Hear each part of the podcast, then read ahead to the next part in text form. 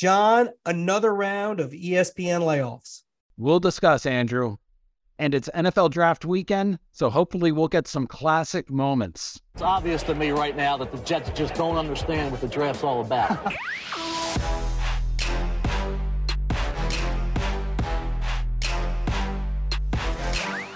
and we're back. The Marchand Ourand Sports Media Podcast. I'm Andrew Marchand, sports media columnist for the New York Post. He's John Ourand, the media reporter for the Sports Business Journal. And John, the big news ESPN layoffs. We're going to get to that in a moment. But first, who's up and who's down? Who's up? Who's down? Who's up? I'm going to stay in DC for my Who's Up, Andrew. I'm going to make it Mike Rizzo. He's the general manager of the Washington Nationals.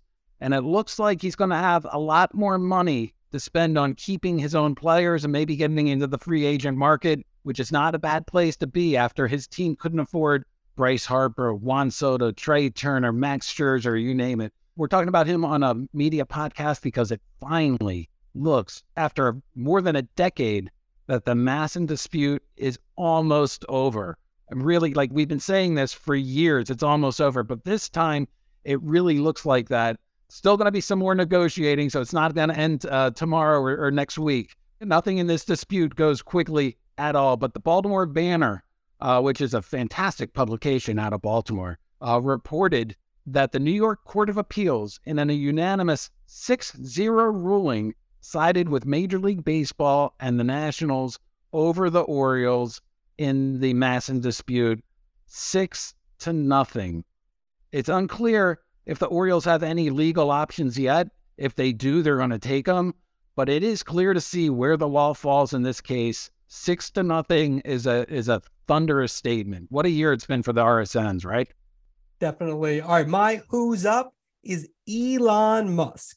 Why Elon Musk? Because he's ruining Twitter, uh, which is great because it's kind of a mild addiction that I and others have had, and I'm planning to still be on it. Still will post links to stories and video and every once in a while chime in but i'm very hopeful and and i think i will be spending a lot less time on it. It's not that I care that I lost my blue check mark. It's not that. It's that the blue check mark doesn't mean anything anymore. So you don't know what is the actually the person and who is not the person. And also, even before this, you know, latest um, guffaw from him. It just had become uh, with the for you tab uh, something that I don't find that useful for my job. I have a media list that is useful that I go over. You know, I can see you know your stuff and some other people's stuff. You know, very quickly and just kind of get an update on the day in terms of sports media and if there are things I need to read. Uh, but but overall, Elon Musk, thank you very much for ruining Twitter. Are you going to take your social media habits to another platform, Andrew? I will not. I would love there not to be social media. I really would. It's nice to have a following, and I appreciate everyone who follows me, but I'm not on really any other social media. I have it. Like I have Instagram, I have TikTok. I look at Instagram a little bit, but not much. It's much better for me to spend time reading the New York Post app and website, reading SBJ, Wall Street Journal, New York Times, Washington Post. Those are kind of my reading diet. Um, and I have found as I've kind of cut out Twitter more, reading those things, I it's much healthier. And I just feel like I'm a little bit smarter reading those type of publications as opposed to just doom scrolling on Elon Musk's bird app. I am not where you are yet. I still appreciate it, but I, I can see where it's get, get, heading to that with that area. Let me go to who's down. Uh, my who's down, MLS Commissioner Don Garber, and it's based on an interview that friend of the pod, Roger Bennett of Men in Blazers fame, had with Alexander Ceferin on his pod this week. Ceferin is UEFA's president, and he said this when Rog asked whether or not the UEFA's Champions League final would ever be staged in the U.S. This year is Istanbul, uh, 24 is London, and 25 is Munich. And after that, uh, let's see. So that is a foreseeable possibility. It's possible. It's possible. God bless America. I want to uh, pick out one more clip from that pod. It's a it, it is a good pod if you want to listen to it. This is what Ceferin said about the American sports fan. Football is extremely popular in United States these days. Europeans are ready to pay this amount for the best, this amount for something a bit less, and this amount for even less. Uh, Americans are ready to pay this amount for the best and nothing for the less. So they will follow European football as basketball lovers in Europe follow NBA. American national team, the more players play in Europe, the better the national team will be. Uh, we talk about this almost every other week, Andrew. MLS decided to chase dollars over distribution when it did its deal with Apple TV Plus. Ceferin's comments make it very, very clear to me that some of soccer's biggest leagues in the world view the U.S. market as a place where they have the potential to, to really make inroads. Okay, my who's down is Disney CEO Bob Iger. The reason the layoffs overall at Disney, 7,000 jobs are lost. ESPN just began theirs this week. Uh, and look, Iger is one of the great media executives in the history of our country. Uh, there's no doubt about that. The way he got there was by making great acquisitions, uh, which was largely due to the fact that Disney basically lucked into ESPN. Uh, it's not something when they made that deal, they were thinking ESPN was going to be such a cash cow, but ESPN uh, at times was a third of Disney's earnings uh, and was able to, you know, allow them to buy Pixar, etc. Uh, so Iger got to, to do that. Now I understand there's no loyalty in business, all right, but uh, when you look at what is going on with ESPN, I want everyone to remember what's going on now with the layoffs in November when they break out their earnings and they're tremendous, which they're going to be. Uh, and so, yes, I understand how business works. Um, I find it very greedy. Every, you know, earnings report has to be better than the last. And so people lose their jobs. But the thing I, why I point to Iger and Disney is that it's a great place to work when you're working there. I worked there for 11 years. I was fortunate enough to leave on my own accord. Um, but uh, a lot of people aren't. Disney presents themselves as different. They call the people who work there cast members. Um, but now for ESPN, for example, this is the fifth layoff in the last decade. Every two years, there's layoffs. Now, obviously, number one, that impacts the people who lose their job. Number two, it guts the place because everyone else feels like the ground is shaking under them. And then, thirdly, and this is very important, merit isn't always the case on who loses their job. It just feels as if uh, if your number's up, your number's up. Over my 11 years, if it happened at certain times, I probably would have been in trouble. And so there's a lot of luck involved, and that doesn't make you different. And this is what I always said when I was there, and I say it now uh, that Mickey, he's a passive aggressive MFer. Andrew, let's uh, take that and roll right into topic one, which is uh, topic one with a bullet on, on the, the ESPN layoffs. They started on Monday. Uh, the two big names that came out uh, Mike Soltys, who is uh, the second longest tenured executive at ESPN, been there for 43 years, uh, was shown the door. Uh, only Soltys's boss, Chris LaPlaca, has been there a little bit longer. and Chris, of course, is the one that sort of made the decision about you know uh, w- where to cut in his in his department, and that happened to be Mike Soltys. Russell Wolff, uh, an executive who was in the running to become head of ESPN uh, several years ago, uh, been around for a long, long time, took the reins at ESPN Plus, which by all accounts is, is has been uh, hugely successful at, at Disney. Uh, but uh, somebody else who in the reorg lost a lot of power, ended up getting layered, and and was was also shown the door sort of in a really unceremonious uh, fashion. The thing that, that you mentioned that really strikes me is that Disney, they set themselves up to be a little bit different. They're a company that does want to embrace history. Uh, you you see it in Bob Iger when he when he talks about how he's been with the company for nearly like half of the company's uh, history, you know, and he wears that as sort of a point of pride. It's very hard to engender loyalty among the rank and files when you see people who is more loyal to ESPN than Mike Soltys, who's been there for uh, for 43 years, and he's, he's sort of not allowed to leave on his own terms. Uh, and the the outpouring on social media that I saw of people that were very complimentary to to Mike and and and, and the job that he did. Look, we're here to call balls and strikes. It was total mistake to to let Mike go. He's uh, one of the best communication people in the business, uh, not to mention at, at, at, ESPN. And when you say that it's not based on merit. I don't know what that could be based on. Well, here's one thing ESPN's not a charity, right? So, you know, people aren't entitled to work there forever. I mean, that's a fair thing to say.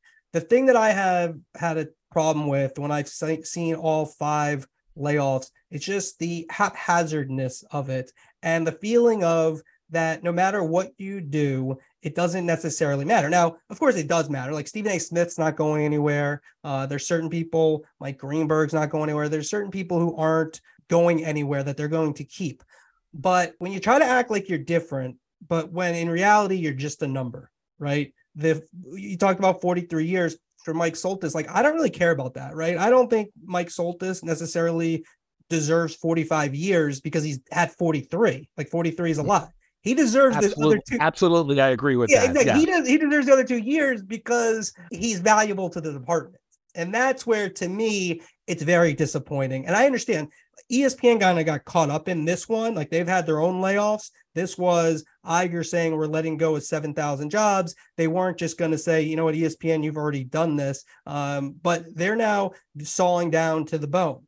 And that's good for profits. It's not good for people. So cast members aren't different than other companies. And now you could argue all the companies are doing this. That's fine. That's true. Um, it doesn't make it right and it's not needed which we're going to see in november when you when we see the earnings report and how much money that espn is still making and so that's where it's frustrating and that's where also it's tough to it's tough to see espn these days as a destination place right when we were growing up i was born in 74 espn um, was uh, came to be in 79 so i grew up on sports and i mean i had a cal ripken like streak for about you know i don't know early in the when it first started into like my junior year of college where i think i went every day without missing sports center right? The joke in my house with my parents was i was studying from 5.30 to 6 if i knew the math or not i was done at 6 i was watching sports center uh, back in the day then but the idea of it, it, it's still the leader i said last week it's the yankees of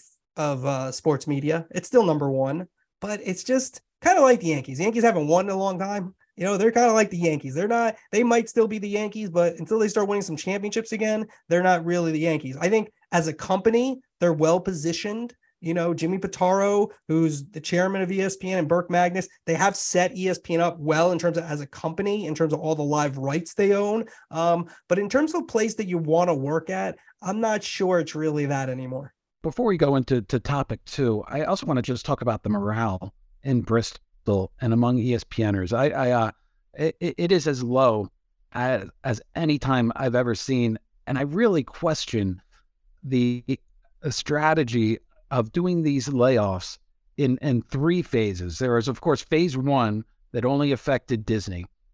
Phase two is going is happening this week, and it's really affecting a, a lot of people that work at ESPN. Phase three is coming at the beginning of the summer, probably June It's going to fa- affect even more people. And then there's sort of a, a little talked about fourth phase. It's going to be a, a prolonged phase where it's a, it's it's going to involve the talent as well. Disney will say that they think that this is you know seven thousand jobs that are affected. I think it's uh the uh, three thousand um, open positions and four thousand people, and they they're going to say that this is sort of a more humane way of doing it to make sure that it's not 7,000 all in one week or, or, or all in, in, in, two weeks, that it's easier to, sp- uh, to spread across. Uh, it appears pretty obvious to me that there, you know, that there are a lot of legal uh, reasons and they're, they're just trying to get all their ducks in a row to, uh, and it just, it makes it a really difficult uh, place to work when you don't know when when when when you let go of people like like Soltys or Russell Wolff, you don't know if that if that's going to uh, go and affect you, and it makes it uh, the the morale there is as low as I've ever seen. And Bryan Curtis from the Ringer, he had a good stat in his column. I mean, it's really a bad stat, but an interesting stat. Uh, 1,100 jobs have been lost over the last decade at ESPN. 1,100. That's a big number. Um, and and here's the thing that I get to at the end, right? again, I, I talk about Disney and the cast members, and they try to act as if they're different but like you don't feel like you're in a foxhole with the person next to you unfortunately because it's all about the numbers at the end of the day on the sheet um, that's going to come out in november that's what it's about and i understand that's big business um, disney's a billion dollar company but like it just there's no real loyalty. You know, there are people who protect their friends there. Yeah, that, that does happen. There are people who are protected. But at the end of the day, you know, Chris LaPlaca was the one who decided that Mike Soltys, it was his time. You know, the thing about it is it creates an environment that someone might say that to Chris LaPlaca at some point. Um, and so if you don't stand up when someone has the merit to remain there, uh, it just kind of that's the feeling you have at a place. And it's lesser for it. And so we can pretend like the guts of the place hasn't changed over the last 10 years, uh, but it has. It was a place that was never affected by this stuff. And now it's the place where you kind of expect it. And that's a huge difference in terms of how it's viewed. And it says something about the overall company. Um, and it's a shame. Uh, it doesn't mean that they're not going the right direction overall. I do believe in what they're doing. Uh, but in terms of being an employee there, uh, it's not a great place to be, unfortunately. Andrew, let's go to topic two, which is uh, uh, affiliated with topic one and the paradox of ESPN spending so much to keep certain people on air talent at, at the same time that they're cutting 7,000 jobs. You know, just last week, we saw Pat McAfee tweet out a picture of him with uh, Bob Iger, suggesting that uh, that McAfee is about to come in to a huge payday at ESPN. Uh, you have some reporting on that, don't you? I look, I don't think that's definitely happening. I think it's possible. They're definitely in on it. I think NBC's in on it. Um, I put, even though I don't know this for certain, I think uh, I could see Fanatics as a wild card. Um, you know, Amazon we've mentioned they've seemed to maybe not be in the lead at the moment. Uh, and you know, McAfee's kind of a wild card of what he'll do. Uh, so there's no telling exactly what he'll do. But the idea that you just laid off all these people and then you add Pat McAfee is kind of weird. Like that you that you re-sign Marcus Spears uh, for you know nearly two million a year. That makes some sense, right? You have a successful show, you still have to do business. And I'm not saying like, look, McAfee, they might look at as like a this is a chance that he's the hottest um, you know, young talk show host, and there's a chance to get him on your air, and that might make sense. And I I've been told that they only do it if it makes financial sense. But it it is odd when you have people walking out the door uh, and you might bring in some big signings you know could they sign nfl analysts? It's just like well what's the money? And that's where also i think where people you know a lot of people will point to like the buck aikman signings right? And be like they spend 33 million a year on those two guys uh, to to redo their monday night booth. Now obviously the money has gotten insane in terms of the uh, nfl booths I, I don't think one really has to do with the other. And that's why, to me, it's also really frustrating because let's just say they hadn't signed Buck and Aikman. Do you think the cuts would be any different today than they are? No, I think they, they, they would be in exactly the same place as they are. And that's the one thing about this. Like you said, you know, they still have a business to run. They do. They're they, how many 24 7 TV stations do they have in addition to, you know, websites and, and streaming services as, as well? And they need to make sure that those shows are good enough and big enough to bring in viewers. I think where uh, the the business overall is going to see an effect of this is it is clear that Disney slash ESPN is in cost cutting mode. I mean, it's clear they they just uh, you know they're they're laying off seven thousand uh, jobs. This is something we talk about all the times. Um, this is almost like a greatest hits, but when when they go out to the rights deals and when they start to uh, negotiate with with uh, with various um, uh, leagues and conferences, this is where you're going to see that cost cutting come in. They need the NBA. They want the NBA. They're going to pull out all the stops for the NBA. We see what they what what happened with MLS. We see what's happening right now with the Pac-12. Uh, they have not engaged at all with NASCAR. Um, uh, uh, NASCAR's you know do, doing pretty well with um, uh, NBC and, and, and with Fox. So that, that's likely going to renew there. But they're making decisions that ESPN of a decade ago would never, I mean, ESPN of a decade ago would have been involved with all these discussions. 100%. Last thing I would say is, you know, Disney, happiest place on earth, but they make a lot of their employees feel like crap. And so that's a real problem uh, to me going forward. And again, at the end of the day, it's only about the numbers. Was it due to the stock price? Um, what the numbers going to look like when they break out their financial earnings. Um, but in terms of actually working there and being different, it's not different, unfortunately.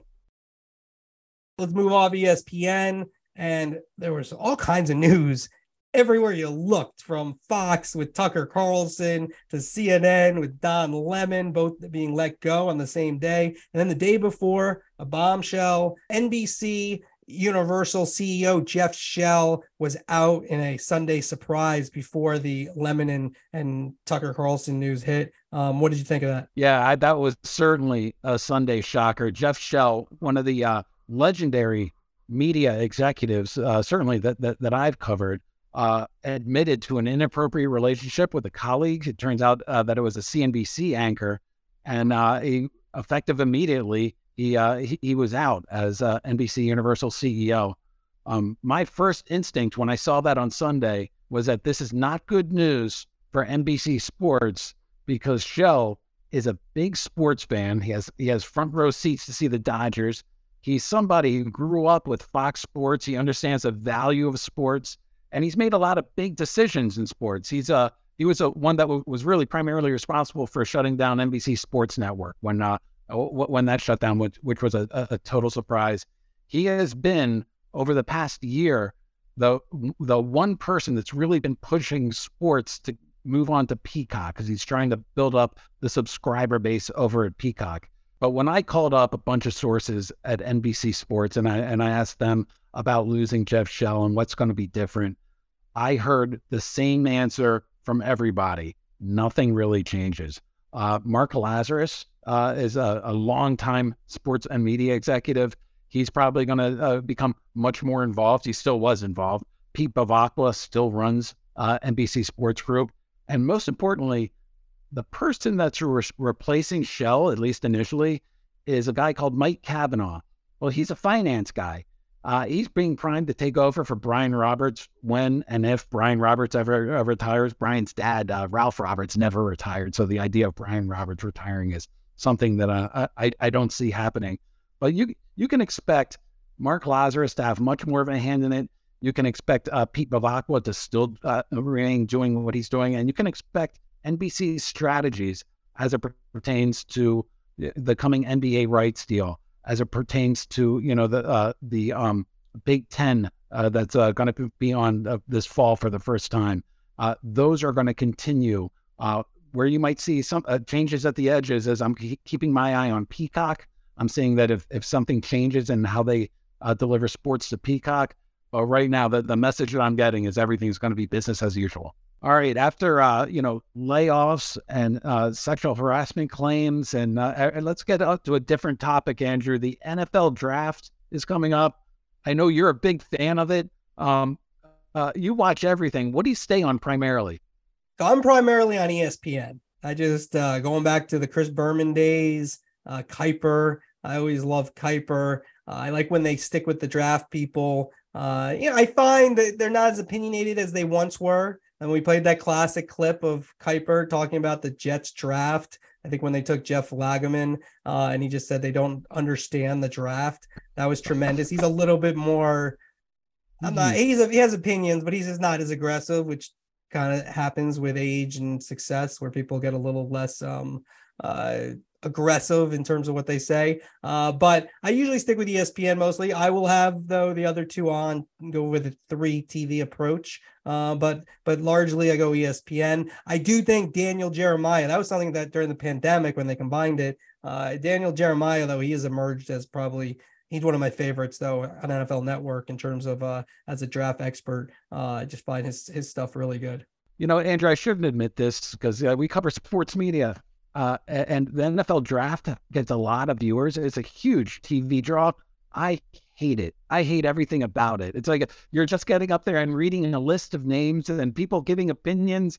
And five years from now, you, the opinions end up not being correct. And we put, bring out all those, uh, all, all that video and audio.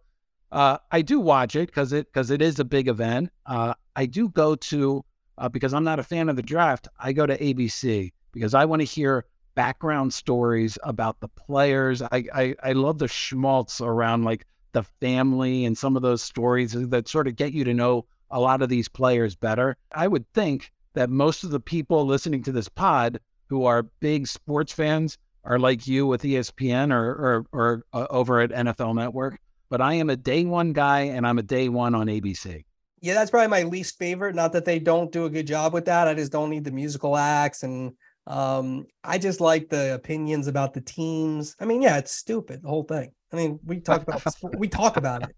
We like how stupid are we? We are the ones talking about the people who are reading the names. So that's what we're doing. But I mean, it- it- talk stupid. Absolutely. exactly. We, we we have we take the cake. Can I add one more thing on this? Is uh, well, what we've been killing ESPN today, just just in terms of cost cutting and uh, and everything, and I don't think we're going to see uh, any evidence on at ESPN in terms of cost cutting uh, uh, during the draft. I think it's going to be a, a robust production like it usually is.